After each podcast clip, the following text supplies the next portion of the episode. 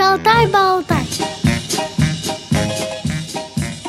Здравствуйте, друзья! У микрофона Елена Колосенцева. Сегодня у меня в гостях э, тренер клуба «Мы вместе» Сергей Олейников. Сергей, здравствуйте. Здравствуйте. Сергей, я знаю, что вы э, не только бегом занимаетесь. Чем еще расскажите? Я еще занимаюсь единоборствами. Занимаюсь как взрослыми, так и э, с маленькими детишками. А дошкольники у вас бывают на занятиях? Да, конечно. Я, когда начинал вести, моя первая группа, это были дошкольники. Это 4-5 лет. Это была небольшая группа, их было 8 человек всего. Но поскольку до этого не было опыта, мне было очень сложно. Но со временем уже, когда уже появились методики, я уже нашел к ним подход, и мне уже стало с ними легко работать, даже интересно. Но занимались с ними э, общей физической культурой или единоборствами сразу? Нет, сначала это была общая физподготовка, где нужно было развить эм, качество, как э, выносливость, скорость, координация, гибкость.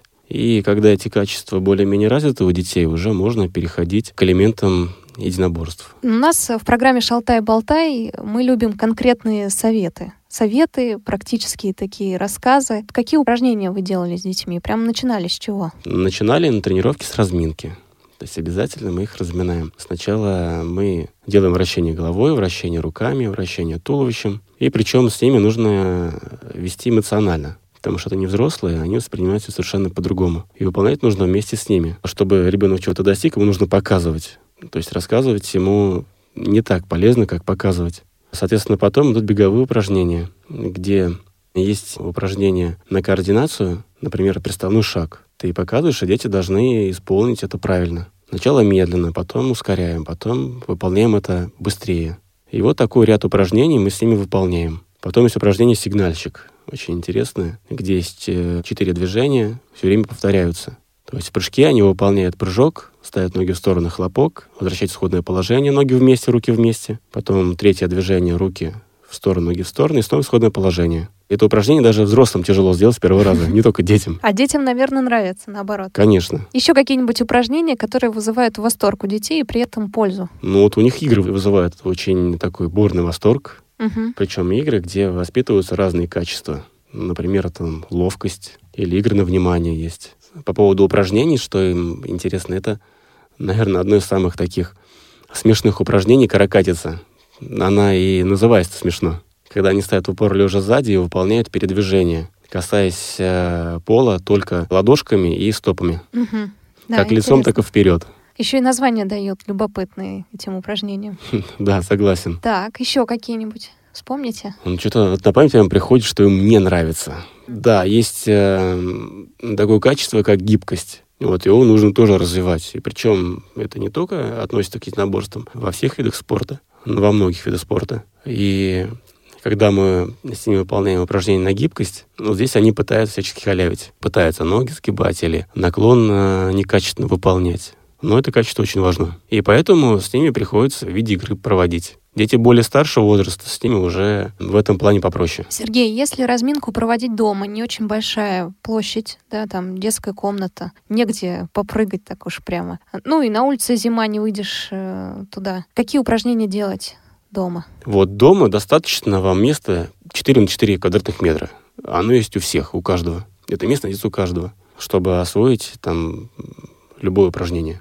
Это не обязательно нужно бегать или прыгать. Есть упражнения также, что касается даже прыжков, прыжки на месте есть. Бег, выносы бедра, или его, как по-научному называют, бег высоко поднимая колени, бег за хлестом голени. То есть также размяться можно в домашних условиях. Для этого не нужна большая площадь, как фок или спортивный зал. Также, чтобы растянуться, нам тоже нужна очень большая площадь. Те же самые 4 на 4 квадратных метра нам будут вполне достаточно. Вот. И чтобы сделать физподготовку, нам тоже нужно те же самые метры. То есть можно в спортзал не ходить? Даже в домашних условиях, да, можно использовать эти небольшие, маленькие, можно сказать, метры, чтобы получить себе, дать себе нагрузку необходимую. Для чего мы ходим в зал? Для того, чтобы сменить обстановку, получить эмоции. И, наконец-то, все-таки общение, совет тренера. Хорошо, разминку провели, что дальше? Какие упражнения делали? После разминки нам уже необходимо разогреться. Если бы мы прыгали на прыгалках, разминаемся, либо выполняем беговые упражнения, также разминаемся. Либо, если это детишки постарше, например, 7-8 лет, им уже можно давать э, упражнения, так называемые у нас в единоборствах, бой с тенью.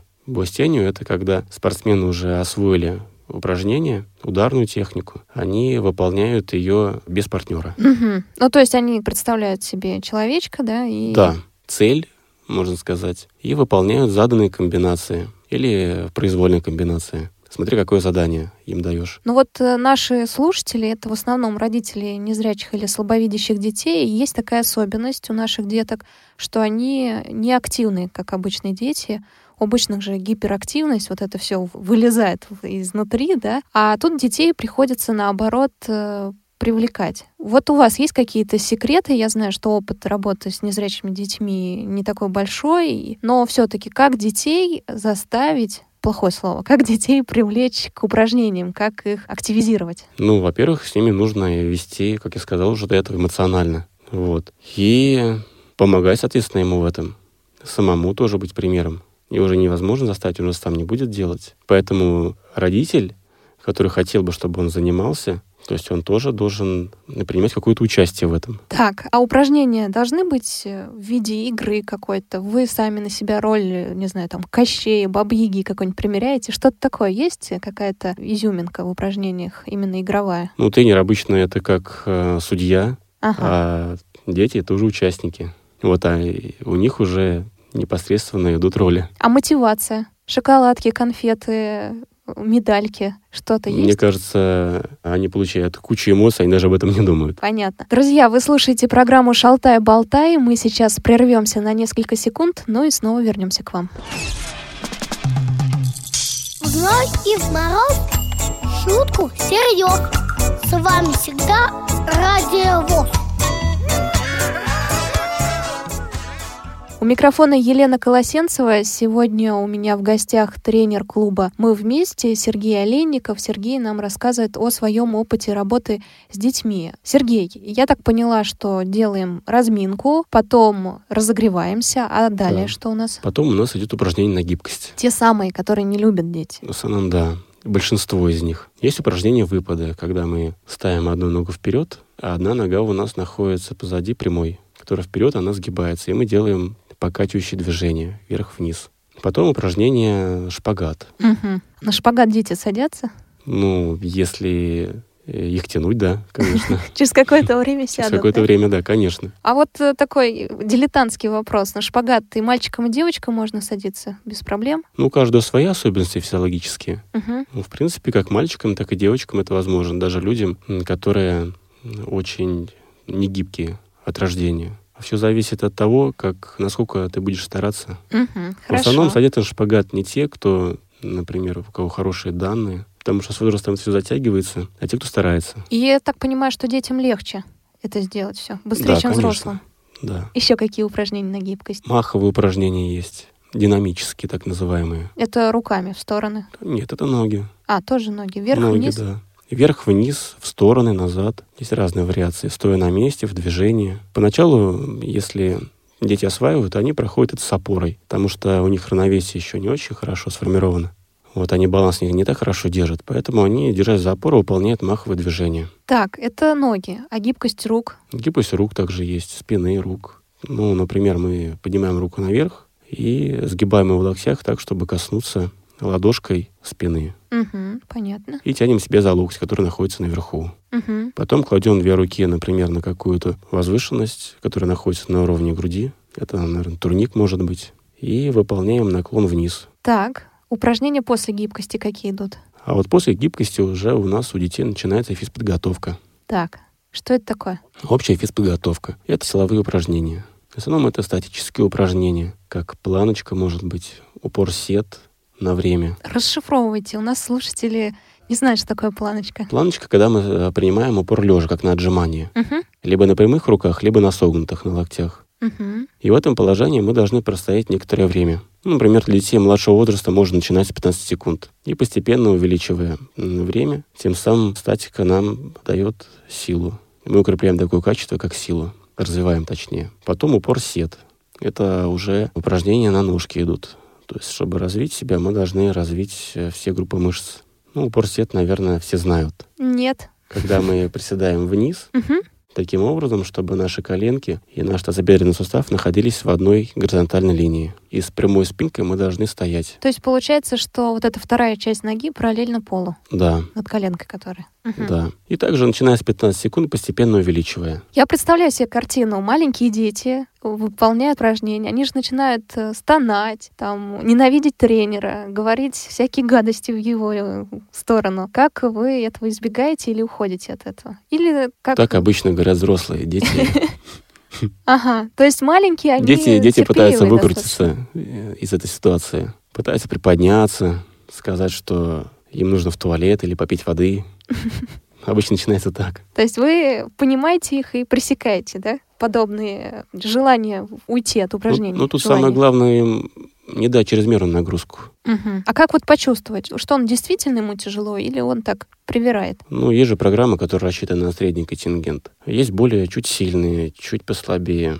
Одним просто нужно выдержать, другим можно дать времени побольше, кто посильней. То есть те, кто послабее, должны тянуться к тем, кто посильней. А, Сергей, еще хотела расспросить про физподготовку. Мы несколько упражнений, два, по-моему, только рассказали. Еще что-нибудь дополните? Да, еще есть уголок. Мгм. Называется уголок. Упражнение на мышцы пресса. Когда мы садимся на пол и отрываем ножки от пола. И в этом положении тоже некоторое время стоим.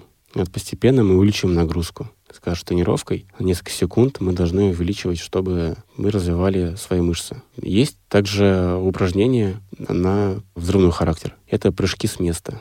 То есть это называется прыжок в длину с места. Мгм. Выполняется он толчком с двух ног одновременно и приземляется также на две ноги. Он даже идет в тестовой программе школьного обучения. Да, а еще его хотят вписать, по-моему, в ГТО. Ну или уже вписали. Мне кажется, его даже вписали. Потому что там есть а, уже, ну, как, разрабатывают правила для людей с нарушением зрения, и прыжки с места там точно есть. Сергей, сейчас можно в интернете найти все, что угодно, в том числе и упражнения, где будет точно упражнение, которое можно ребенку. Знаете, тяжело сказать. Лучше, конечно, обратиться к тренеру, Мгм. чтобы он расписал, если это самостоятельное занятие, чтобы он расписал э, индивидуальную программу для каждого ребенка. Потому Можно? что кому-то нужно одно качество повысить, там гибкость необходимо повысить. Плохо развит в этом направлении. Кому-то нужно, может быть, силу повысить. В зависимости от этого строится программа. Можно ли обратиться в клуб «Мы вместе»? Да, Работаете конечно. ли вы с детьми или планируете работать? Мы планируем открыть это направление, работать с детьми. Это наш э, новый проект. То есть можно уже обращаться, или вы пока просто готовить и через какое-то время Мы сейчас заниматься? готовимся, конечно, и сейчас уже можно будет обращаться к нам.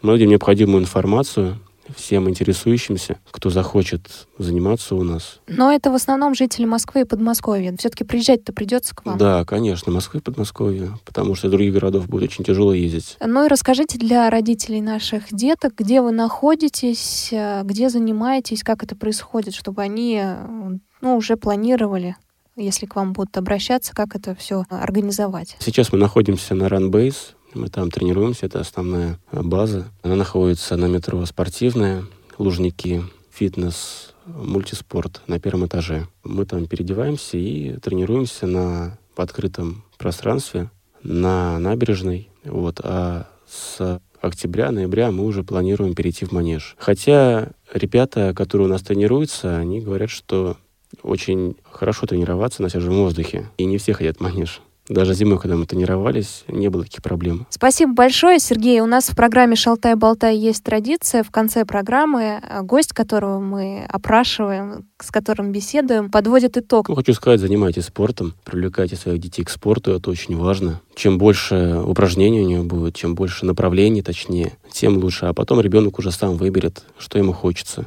Потому что сейчас, я знаю, дети занимаются многими направлениями спортивным, а потом в более старшем возрасте они уже выбирают себе какую-то одну специализацию. Так что занимайтесь спортом, будьте здоровы. Спасибо большое. У нас в гостях был Сергей Олейников, э, тренер клуба «Мы вместе», который занимается с людьми э, с нарушением зрения. Спасибо большое, Сергей, что пришли сегодня. Я с вами прощаюсь. До свидания. До свидания. Дорогие друзья, если у вас есть вопросы к нашим гостям, пишите их на почту радиособачка радиовоз.ру с пометкой «Шалтай-болтай». Сегодня мне помогал звукорежиссер Иван Черенев. У микрофона была Елена Класенцева. Если у вас возникли вопросы к специалистам, которых мы пригласили в гости, а также если вы хотите предложить тему или принять участие в записи, пишите нам по адресу радиособака радиовоз.ру с пометкой «Шалтай-болтай».